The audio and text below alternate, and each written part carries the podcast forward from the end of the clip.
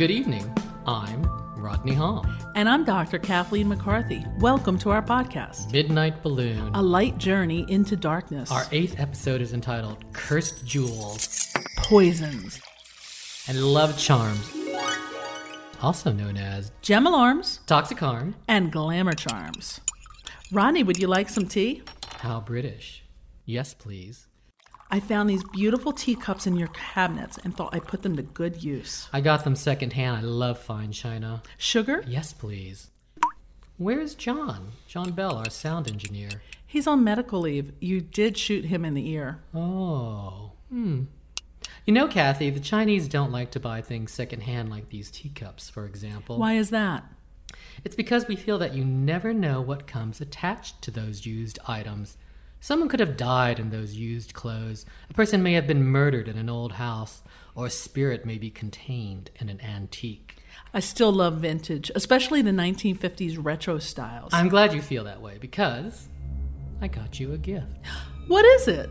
in honor of the 13th anniversary of our friendship. That is so sweet. Now, what does one get for a 13th anniversary? Lace, but we're not married.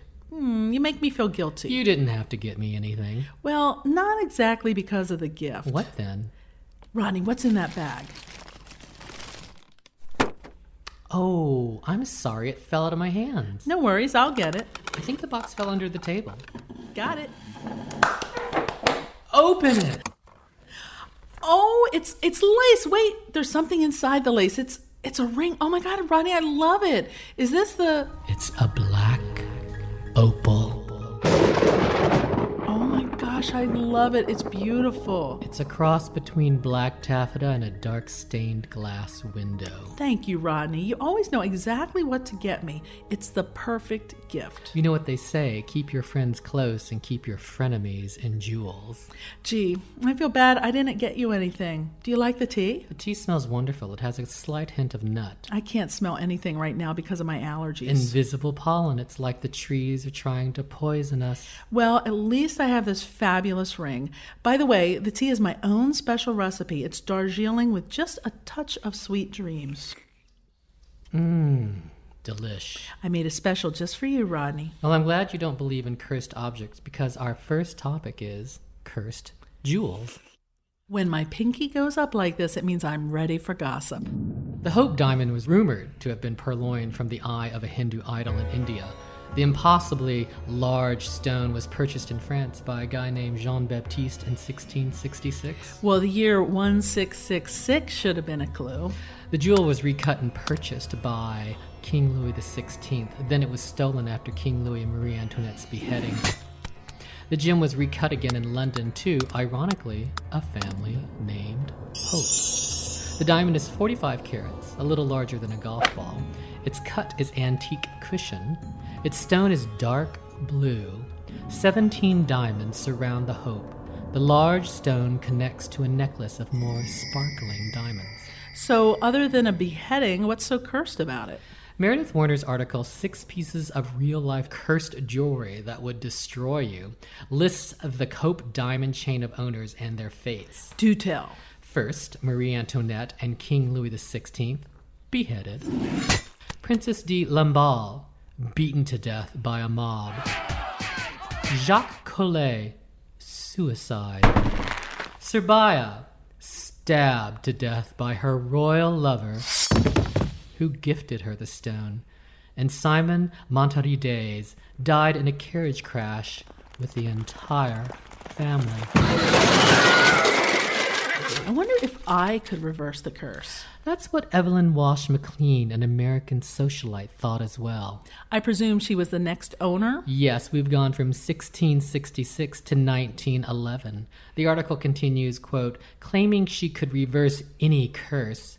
McLean threw lavish finding the hope parties where she would hide the gemstones somewhere in her estate and invite guests to look for it. Talk about asking for trouble, inviting people to come to your home to find your most valuable possession, serving them liquor, and then asking whoever finds it to, oh, could you just please give it back? What could possibly go wrong? So, what happened to Evelyn? Meredith, the author, continues In the end, Evelyn McLean's son was killed in a car crash. Her daughter died of an overdose. And her husband would leave her for another woman, and he would eventually die in a sanitarium. Dennis and I were lucky enough to be able to visit the Tower of London where the Koh i Noor diamond is housed. It was also taken from India and sits atop the crown of Queen Elizabeth. It was stunning. I've never seen it in person, but if the Hope diamond is 45 carats and larger than a golf ball, the Koh i Noor diamond is over 105.6 carats, which is the size of two golf balls. Well, according to Wikipedia, it weighs 21.6 grams and its nickname is the Mountain of Light, and every king who wore it lost his throne. So, Ronnie, what do you think is going on here? It is said these jewels were taken from India. Is that a politically correct way of saying stolen?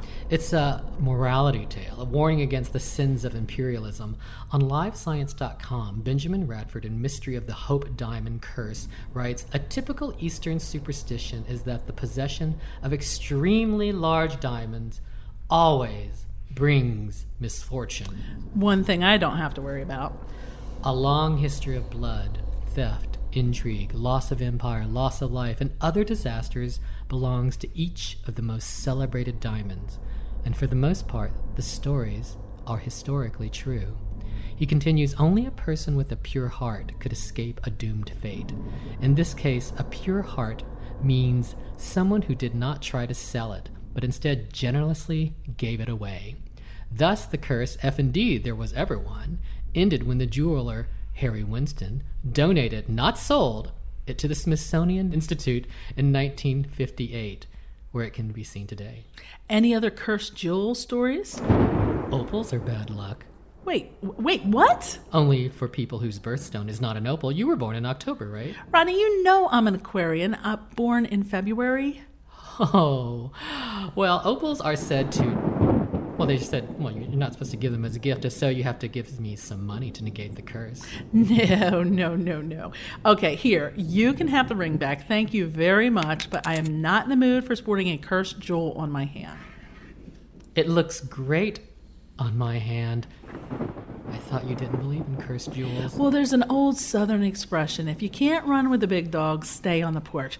And on the slight chance that there is a curse on the ring, I'm going to stay on the porch. Thank you very much. Did I mention that only white opals are considered bad luck?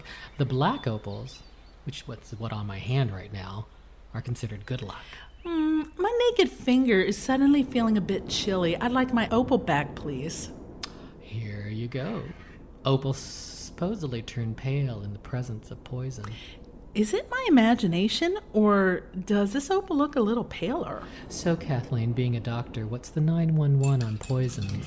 In the book The Royal Art of Poison, written by Eleanor Herman, she says in the 1600s, a woman named Julia Tofana set up shop and sold poisons for over 50 years in Naples and Rome.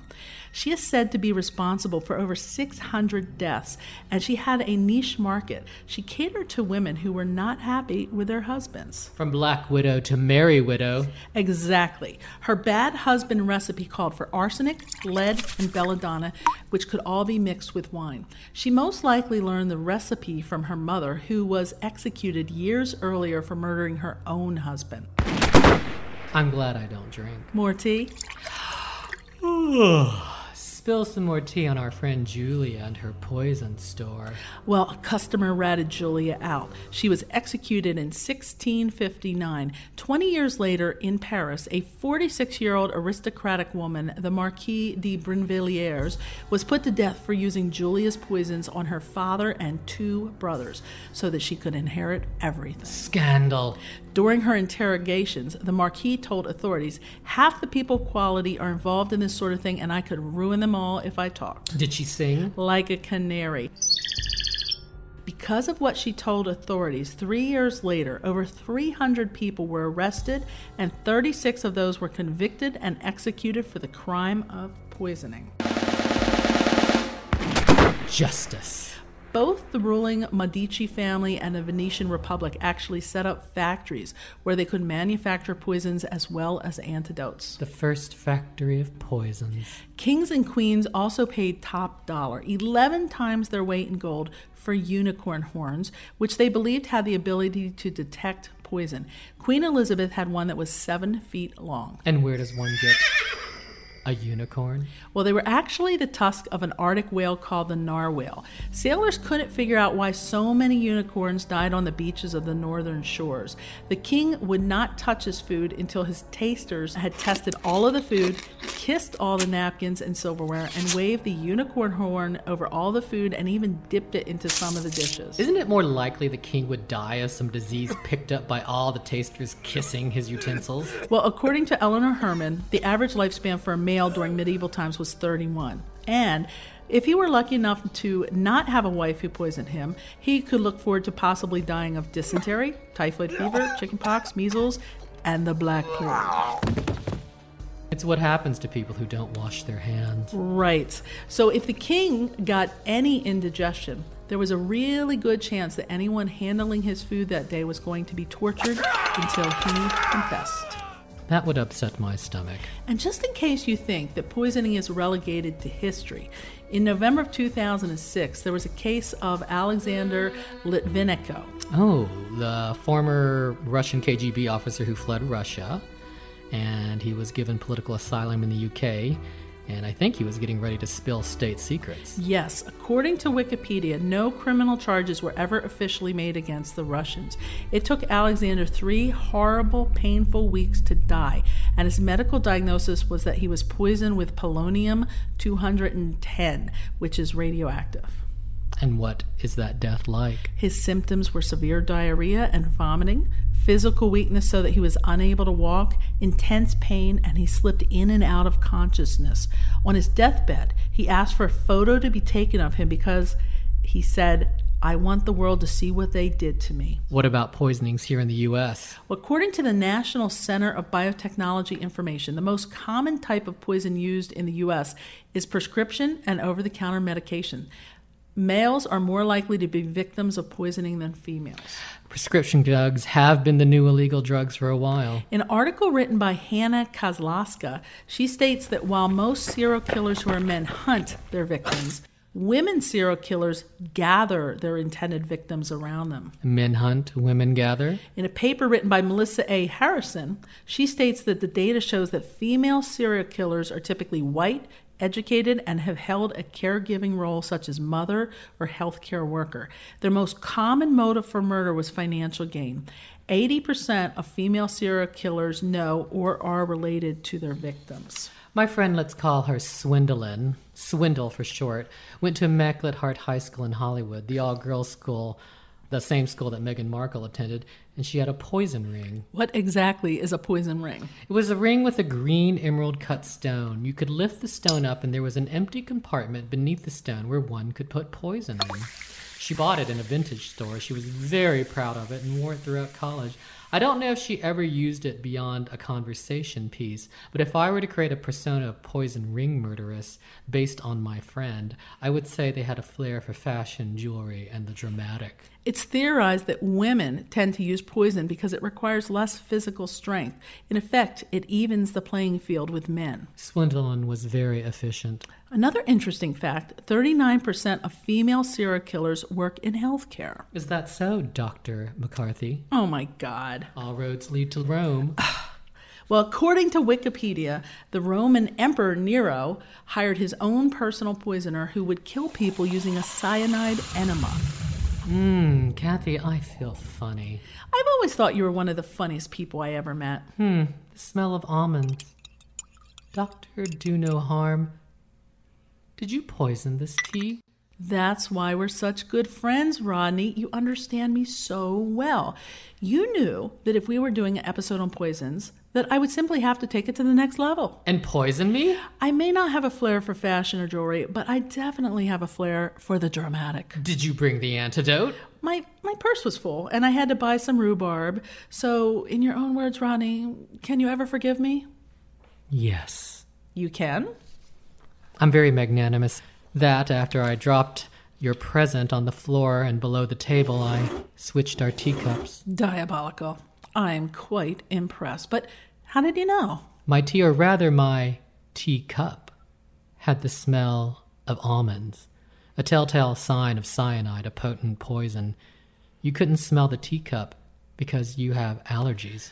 Well, I guess I deserved it. How long do you have? Well, it wasn't a lethal dose, or I'd be dead within seconds. I gave you, or me actually, a microdose. So, according to the Johns Hopkins Bloomberg School of Public Health, I have a little bit of time, but I don't think we should really dilly dally. Oh, there's a hospital just 10 minutes from here, and I'm sure the poison's past its expiration date, so it's not so poisonous anymore. Do you mind if we finish this episode? It will be fast. Trust me. I, um, How do I love thee? Let me count the ways. I love thee to the depth and breadth and height my soul can reach, in feeling out of sight for the ends of being and ideal grace. you know I'm a sucker for Elizabeth Barrett Browning. Oh, so charming. Okay, let's take a chance and keep going.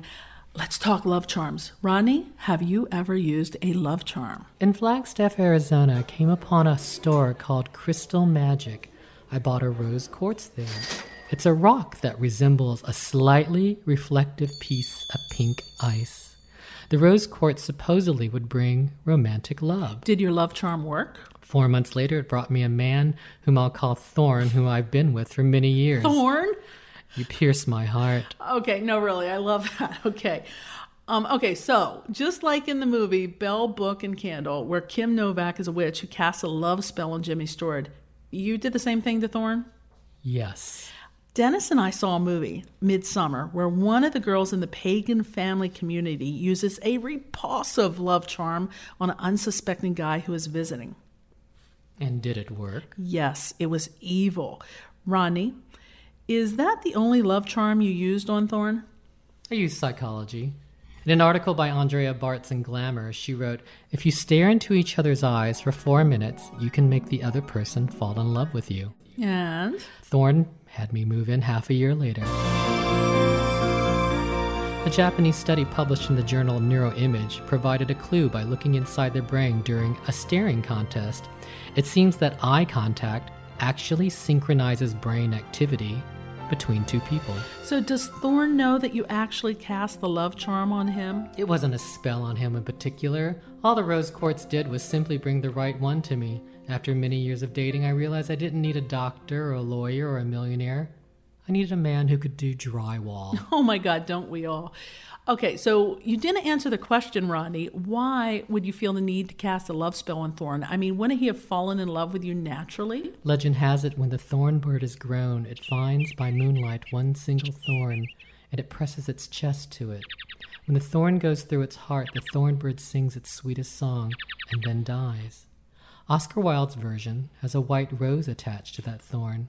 When the thorn bird recites its last note, the white rose turns blood red so that a young man can woo a stubborn lover. Ronnie, you have a PhD in not answering my questions. So, what if you actually found out today that it was Thorn who cast the love spell on you? Wouldn't you feel betrayed? I'm a moonlit flower not for the picking. When my thorn is pressed deep into his chest, I am at my best, my most tremulous beauty. At this point, I will shatter and my rose petals will float onto his body.